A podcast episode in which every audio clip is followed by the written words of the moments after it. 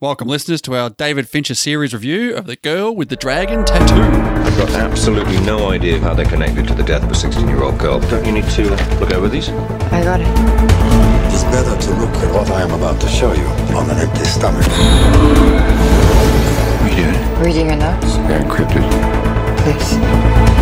Rape, torture, fire, animals, religion. Am I missing anything? The names. I may have something. Nobody likes people poking around in their lives. Everybody knows why you're here. Someone killed her. Someone on the island that day. If a woman approaches any beast and lies with it, you shall kill the woman and the beast. These people are insane. Soon you will know us all. Only too well. With my apologies.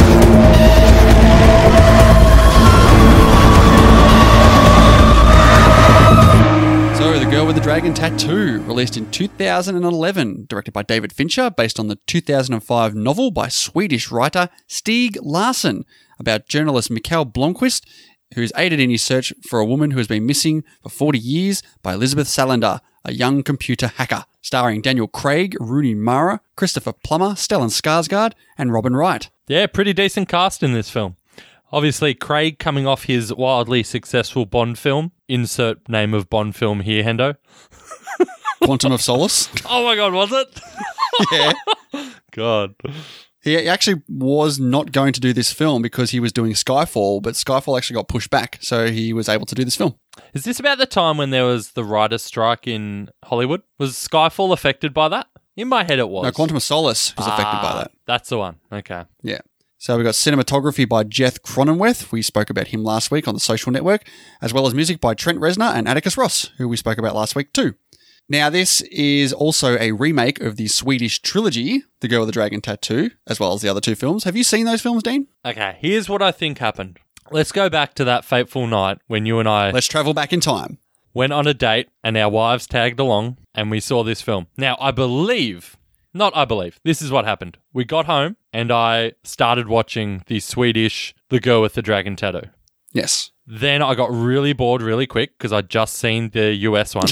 so I thought I know that what was happens." silly. That was silly. Let's put on The Girl Who Kicked the Hornet's Net or is it the Played with Fire? I think Played with Fire is the second one. Okay, so I put the second one on.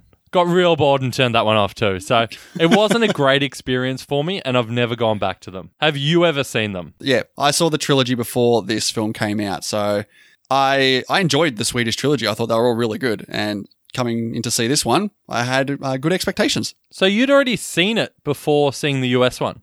Yeah, but I saw the Swedish trilogy many years before, so I was I, I 'Cause didn't really remember from memory, too much. I, I feel like I remember you saying to me after the movie, like, of course, you know, spoilers, spoilers. Of course, the killer's going to be Stellan Skarsgård because he's always a bad guy. but that's not got anything to do with the movie. It's got the fact. That I there mean, was it has a Skell- little Stellan to do Skarsgård. with it has a little to do with the movie. I mean, you No, sort 'cause of I didn't remember who presented- the you char- pre- I didn't know who the character was. you presented it to me as, oh, I picked it straight away because of this, when in fact you'd already seen it. I think it might have something to do with the fact that yes, it was Stellan Skarsgård, and yes, I knew that the killer was a guy, and it was either going to be Plummer or Skarsgård, and I'm like, well, probably Skarsgård. Right. All I'm saying is you were trying to, you know, act super fly, and now I'm learning that it was a lie. That rhyme was pretty fly for a white guy. Really? You, I mean, you've gone to the the offspring well. It's so early in the podcast too. We're losing Starting off people strong. already. All right, well, why don't we journey back to 2008, where one of the producers of The Curious Case of Benjamin Button, Kathleen Kennedy, you know that name? no, She's basically the head honcho at Star Wars. never heard of her Come on. We've just lost all the listeners now because of that. because I don't know Kathleen Kennedy. Oh, stop it. You st- Please stop. Weren't the head of Star Wars the um, Benioff and Weiss? I know you're joking.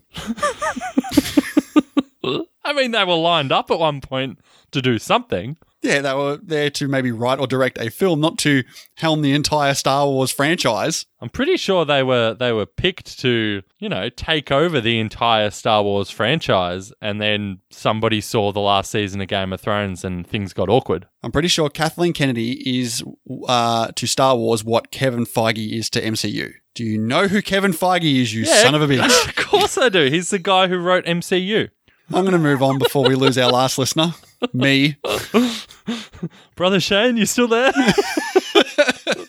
So Kathleen Kennedy, during the, Cur- the Curious Case of Benjamin Button, after giving some details of the plot, she asked David Fincher to read Stieg Larsson's book, and Fincher responded by saying, "No one is going to make that movie. You're just setting us up to be miserable again." So he didn't read it. he didn't read the source material. He didn't read the source material in 2008. Cut to three years later when he finally went, got around to doing it. I'm confused. Before he made this film, did he read the book? He read the book when he made the film three years later, but he was approached with this book three years prior and said, "This is a, a like a miserable thing. Like I don't want to do this." She she provided p- plot points of the book, and he's like, "No way, I'm not doing this." So, w- do we know why he changed his mind? I assume that's where you're going with this. No, Okay. This is, trivia- a, I- I- this is a bit of a puzzle that you're laying out here for us, Endo. I don't know. Maybe he reconsidered. Maybe more people Oh, said, "Look, you got to maybe. check this book maybe out." he reconsidered. I feel like Yeah. he did reconsider, Hendo.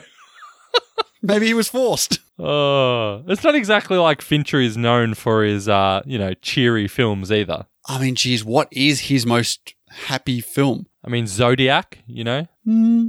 Oh, I'm a- is it is it Benjamin Button? No, well, I mean, is oh, it? it has to be Benjamin Button. Yeah. Sure, that's a happy film. That's a good story of love, is it not? more than all the other ones, except for Gone Girl. Gone Girl is a great love story. You're right. So when casting started, the role for Lisbeth Salander was originally offered to Natalie Portman. Well, we missed out there, didn't we? Sh- Sure, sure we did. but she actually declined due to exhaustion. I think it might have had to do with Black Swan because she that came out a year before. I've never hated been. that film so much as I do right now, Hendo. Scarlett Johansson was also considered, Oh, come on. but David Fincher considered her too sexy. I mean, you look at Rooney Mara in The Social Network. sh- You know, you wouldn't kick her out of bed, would you? What I'm saying is they they uh, de-sexify or punk up, if you will, the actress in the role anyway. Well, isn't that that's the character? Yeah, exactly. So it's not Yeah. like, oh, she's too sexy, she can't play the role. Like, it's their job to unsexify her. Maybe they couldn't with Scarlett Johansson. Maybe they put all that stuff on her and she's still too sexy. According to Fincher. Okay. Jennifer Lawrence was also considered as well, but she was rejected because she was too tall. I mean, is being short a pivotal part of Lisbeth's character? Maybe in regards to how tall Daniel Craig is, or the character of Mikhail Blomquist, maybe she, maybe he has she has to be shorter. I'm not too sure, but they said she was too tall, so she got rejected. So there was a a, a slew of other actresses that got either considered or wanted the part. We had Carrie Mulligan, Ellen Page, Kristen Stewart, Mia Wasikowska, Kira Knightley, Anne Hathaway, Emily Browning, Eva Green, Leah Sado, Emma Watson, and Evan Rachel Wood. They were among the actresses considered for the role. Uh, some of the actresses turned down the role, while others were rejected by the filmmakers and the studio. Any of those good? I mean, I think honestly, Rooney Mara is perfect for this role. So I think they did a good job of uh, casting there. Well, actually, Numi Rapace's performance in the Swedish version was s- so well received that they actually did a campaign to have her reprise the role in the English language version. She ultimately declined to reprise the role, saying that after playing the character for three years, she couldn't play the role again in the same stories. So finally, Rooney Mara was cast largely due to her previous collaboration with Fincher in The Social Network. It would be tough if you're Numi Rapace and you were going back to film one to do it again. That would take a toll. So, in order to convince the studio that Rooney Mara had what it took to portray the strung out Elizabeth Salander, David Fincher asked her to go out and get really, really drunk, and then had her come in the next morning after a night of vomiting and took pictures of her in her hungover state. And this convinced the studio to cast her. Fair enough. Let's look at some other uh, casting choices here. Uh, the role of Henrik Vanger, which went to Christopher Plummer, was originally going to go to Max von Yeah, but in Sydow. Spacey. Oh, I mean that makes sense. I would also uh, get them confused. I believe. Uh, I would too, absolutely. So Daniel Craig actually gained a lot of weight for his role as Mikhail Blomquist to remind himself and the audience that he was portraying a journalist, not James Bond, and wanted to appear as normal as possible. I mean, give me Daniel Craig's normal body any day of the week. so this guy put on weight. What? But this did premiere in London on the 12th of December in 2011 with a runtime of 158 minutes. Long film, big, big film. I mean, it's Fincher. He does love a good long film, doesn't he? Tagline Evil shall with evil be expelled. I mean, it's not great, is it? Does it Very even fit? cryptic. Yeah, evil like a- shall. like- are they saying like uh, Lisbeth is evil? Like, what's the evil that's expelling evil? Yeah, it's uh, it's definitely confusing. I'm trying to think. That's okay, it's not her. I mean, it's Yeah, not him. No, you got, yeah, no, no. In- uh, okay, yeah, pretty bad. I'm sure. I mean, I'm sure there's some sort of biblical verse. I mean, is there is there something with i- i- his dad? I don't know. I'm not too sure. Okay. One of the more confusing taglines we've read. In fairness, there's not a lot of taglines that are confusing, Hendo. Budget of $90 million and worldwide gross $232 million. Why did they not make the trilogy? So apparently, MGM, one of the studios involved with the production, said they posted a modest loss for this film and declared that they had expected the film to gross at least 10% more. Okay, I mean that's surprising. If you say the budget's ninety, let's throw another ninety for marketing. They've still made money. Uh, yeah, interesting. I know that in the US it, it made about 100 million, so maybe it was, maybe they didn't think that the American box office was big enough. Like worldwide, yeah, like maybe because like the Swedish audience really got involved, but I'm not sure. Apparently, it didn't make enough, and due to the disappointing box office for the film to them, parts two and three were scrapped.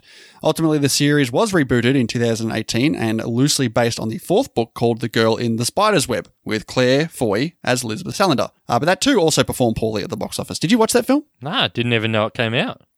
It, di- it was swept under the rug. I remember seeing a trailer for it, and it didn't really look that good, and I didn't really hear too much about it after that. Very odd. So they, ma- so they made a fourth like installment of a film that had only released the first one in English language, Yeah, they just kept going with the character of Elizabeth Salander. and they're surprised it didn't do well. Yeah, I, I agree. Like, I don't understand. When it came out, I was like, all right, what's going on here? Anyway, this was nominated for five Academy Awards in 2011. Not bad, not bad. Got one win. It won for Best Film Editing. It was also nominated for Best Actress for Rooney Mara, which she lost to Meryl Streep in The Iron Lady. It was also nominated for Best Cinematography, Best Sound Mixing, and Best Sound Editing, which lost all three to Hugo. Ah, Hugo, good film. All right, let's look at some scores here. What do you reckon, Dean? Do the critics or the audience like this better for Rotten Tomatoes? Can I say neither? Uh, nah, I'll, I would think critics got nominated for Oscars. You're kind of on the right track. Uh, 86% for both. I mean, come on, you should have jumped in as soon as I said neither and be like, "Oh my god, you got No. it right." You just let me keep talking until I uh, picked one. That's right. Metacritic give it a 71%, Letterbox have it at a 3.8, and IMDb currently have it at 7.8 over 412,000 ratings. All right, Dean, this is our last non top 250 Fincher film we'll be doing. Let's see what we think of it. Thank you very much, listeners, for checking out this patron preview. Yeah, if you want to check out the whole episode, we've got everything over on at patreon.com slash the movie journey. And we've got over 70 bonus episodes over there, including film series such as the Die Hard series, X Men series, Mission Impossible series. We've also gone through some notable film directors such as Wes Anderson, Edgar Wright, and Quentin Tarantino. That's right. There's also tons of benefits over there. Early access to our main show, patron only polls that we put out on the regular. Exactly. You can also shape the show the way you want it to be by telling us what films you would like us to break down. And Dean said it's spot on. Patreon.com slash the movie journey. Go ahead and head over there, check out all the rewards and benefits we have to offer. And we thank you once again for checking us out. Thanks, y'all.